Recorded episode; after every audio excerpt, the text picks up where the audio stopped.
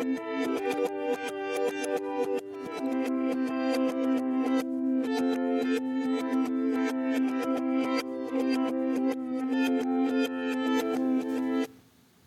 welcome to the podcast, you weirdos. The name's Dee Marie Scary. I am a huge fan of a lot of different things, including video games, horror movies, and books. Uh, let me just tell you a little bit about myself. I am a avid player of video games right now. For the last three years, I've been really on top of it. My two favorite games right now are Halo, Gotta love Master Chief and Dead by Daylight. I also played a lot of different other ones, but we'll get into those at a later time. Um, I love horror movies. My favorite movie of all time is Friday the 13th. Gotta love part two when Jason finally arrives. And I love anything that's really nerdy, including Star Wars, Lord of the Rings, and Disney. If you give me any trivia questions on those, I could probably answer those quite quickly. But going on, um, this isn't really a fully dedicated podcast. It'll mostly be me reading like my from my favorite books, maybe talking about other nerdy topics, and obviously talking talking about horror movies and games. You can also check out my Twitch stream with, of the same name if you're curious on how I play and if you want to join in. So today we're actually going to start out with a bit of a weird story from the Unnatural Creature story selected by Neil Gaiman. Um, I will start that out in just a moment, so please stick around and we'll get started. Prismatica by Samuel L. Delany. Chapter 1.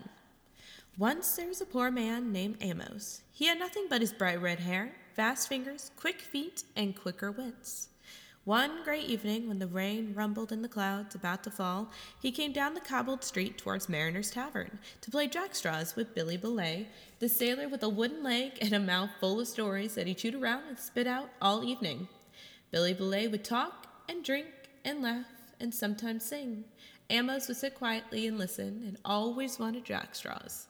But this evening, as Amos came into the tavern, Billy was quiet and so was everyone else. Even Hildaga, the woman who owned the tavern and took no man's jabbering seriously, was leaning on her elbows on the counter and listening with open mouth.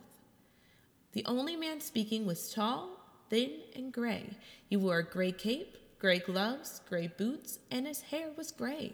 His voice sounded to Amos like wind over mouse fur or sand ground into old velvet. The only thing about him not gray was a large black trunk beside him, high as his shoulder. Several rough and grimy sailors with cutlasses sat at his table. They were so dirty there was no color at all. And so, the gray, soft gray voice went on, I need someone clever and brave enough to help my nearest and dearest friend and me. It will be well worth someone's while. Uh, who is your friend? asked Amos. Though he had not heard the beginning of the story, the whole tavern seemed far too quiet for a Saturday night. The gray man turned and raised his gray eyebrows. There is my friend, my nearest and dearest. He pointed to the trunk, and from it came a low and muggy oof. All the mouths that were hanging open about the pa- tavern closed. What sort of help does he need? Asked Amos. A doctor? And the gray eyes widened and all the mouths opened once more. You are talking of my nearest and dearest friend, said the gray voice softly. From across the room, Billy Belay tried to sign for Amos to be quiet, but the gray man turned around and the finger Billy had put to his lips went quickly into his mouth as if he were picking his teeth. Friendship is a rare thing these days, said Amos. What sort of help do you need do you and your friend need? The question is, would you be willing to give it? said the gray man. The answer is, if it's worth my while, said Amos, who really could think very quickly. Would it be worth all the pearls you could put in your pockets, all the gold you could carry in one hand, all the diamonds you can lift in the other, and all the emeralds you could haul up from a well in a brass kettle? That's not much for friendship, said Amos. If you saw a man living through the happiest moment of his life, would it be worth it then? Well, perhaps it would, Amos admitted. Then you'll help me and my friend? For all the pearls I can put in my pockets, all the gold I can carry in one hand, all the diamonds I can lift in the other, all the emeralds I can haul up a, from a well in a brass kettle, and a chance to see a man living through the happiest moment of his life, I'll help you. Billy Belay put his head down on the table and began to cry. Hidalga buried her face in her hands, and all the other people in the tavern turned away and began to look rather gray themselves. Then come with me, the gray man said the gray man, and the rough sailors with cutlasses rose about him and hoisted the trunk on their grimy shoulders. Rumph came from the trunk, and the gray man flung out his cape, grabbed Amos by the hand, and ran out into the street. In the sky, the clouds swirled and bumped each other and tried to upset the rain. And halfway down the cobbled street, the gray man cried, Halt! Everyone halted and put the trunk down on the sidewalk.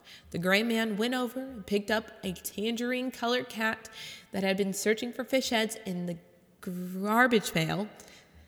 Open the trunk, he said, and one of the sailors took an iron key from his belt and opened the lock on the top of the trunk. The gray man took out his thin sword of gray steel, pried up the lid ever so slightly, then tossed the cat inside. Immediately, he let the lid drop, and the sailor with the iron key locked the lock on the top. From the inside came the mew of a cat that ended with a deep, depressing. um, I think, said Amos, who, after all, thought quickly and was quick to tell what he thought, that everything is not quite right in there. Be quiet and help me, said the thin gray man, or I shall put you in the trunk with my nearest and dearest. For a moment, Amos was just a little afraid. And welcome back. Um, yeah, does anyone else want to know what's in that box? Like, it just ate a full cat, and this guy threatening to throw Amos in there. Um, as well, I want to know what the first half of his story was. Like, he Amos just walked in and was like, "Yeah, I'm gonna help you," but everyone else in the freaking tavern was like, "Uh, dude, don't do this." Amos, I guess you're just gonna full send yourself here because I don't know what's happening either. Um, I just wanted to give a little pause here. Um, I'm very excited to start this podcast, and I'm very excited to share with you guys more uh, stories and everything else. What I didn't realize exactly is uh, exactly how many chapters are in this one story. Uh, but we're going to continue on. I'll do probably one more part or one more chapter today, and then I'll save the rest of it for the second podcast I'll be doing. So, hope you guys enjoyed this, uh, and I hope you guys enjoy my storytelling style. I know it's a little weird. I've worked with kids for the last six years, so I kind of had that animated voice going. Um, but hopefully it works out. So here's on to part two, and here we go. Then they were on a ship, and all the boards were gray from having gone so long without paint. The gray man took Amos into his cabin, and they sat down on opposite sides of a table. Now, said the gray man, here's the map. Where did you get it? I stole it from my worst and worst enemy. What is it a map of? Amos asked. He knew you should ask as many questions as possible when there were so many things you didn't know. It is a map of many places and many treasures, and I need someone to help me find them. Are these treasures the pearls and gold and diamonds and emeralds you told me about? Nonsense, said the gray man. I have more emeralds and diamonds and gold and pearls than I know what to do with. And he opened a closet door. Amos stood blinking as jewels by the thousands fell out on the floor, glittering and gleaming red, green, and yellow. Help me push them back in the closet, said the gray man. They're so bright that if I look at them too long, I get a headache. So they pushed the jewels back and leaned against the closet door until it closed. Then they returned to the map. Then what are the treasures? Amos asked, full of curiosity. The treasure is happiness for me and my nearest, dearest friend. How do you intend to find it? In a mirror, said the gray man, in three mirrors, or rather one mirror broken into three pieces. A broken mirror is bad luck. Who broke it? A wizard so great and so old and so terrible that I need that you and I need never worry about him. Does this map no tell where the pieces are hidden? Exactly, said the gray man. Look, here we are here. Uh, how can you tell? The map says so, said the gray man. And sure enough, in large letters, one corner of the map was marked here. Perhaps somewhere nearer than you think. Up this one and two leagues short of over there, the pieces are hidden. Your greatest happiness will be to look into this mirror. It will be the greatest happiness of myself and my nearest and dearest friend. Very well, said Amos. When do we start? When the dawn is foggy and the sun is hidden and the air is gray as gray can be. Very well, said Amos for the second time. Until then, I shall walk around and explore your ship. It will be tomorrow at four o'clock in the morning, said the gray man, so don't stay up too late. Very well, said Amos a third time. As Amos was about to leave, the gray man picked up a ruby that had fallen from the closet and not been put back. On the side of the trunk that now sat in the corner was a small triangular door that Amos had not seen. The gray man pulled it open, tossed in the ruby, slammed it quickly. Humph!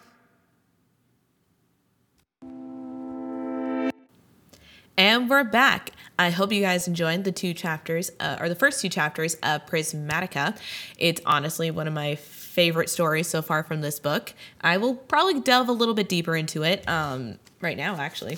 So, uh, Unnatural Creatures is a is all these stories collected by uh, Neil Gaiman about from different uh, authors, and honestly, they're probably the best stories I've ever heard when it comes to like creepiness and like different like it kind of blows your mind how these stories come about.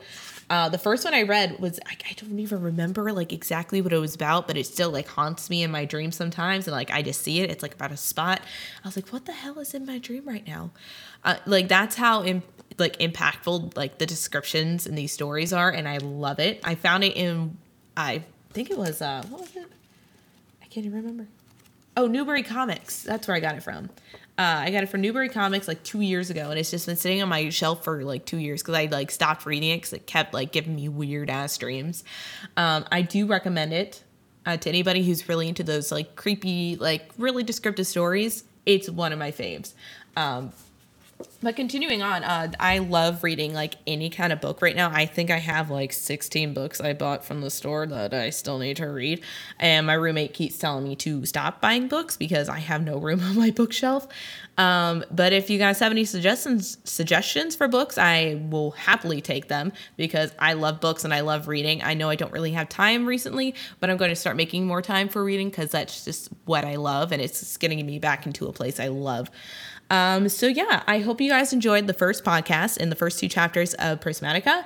I will be back with the rest of the chapters of that, and we'll be talking about more later on. Um, I hope you guys had a great time. I will see you later. See you, weirdos.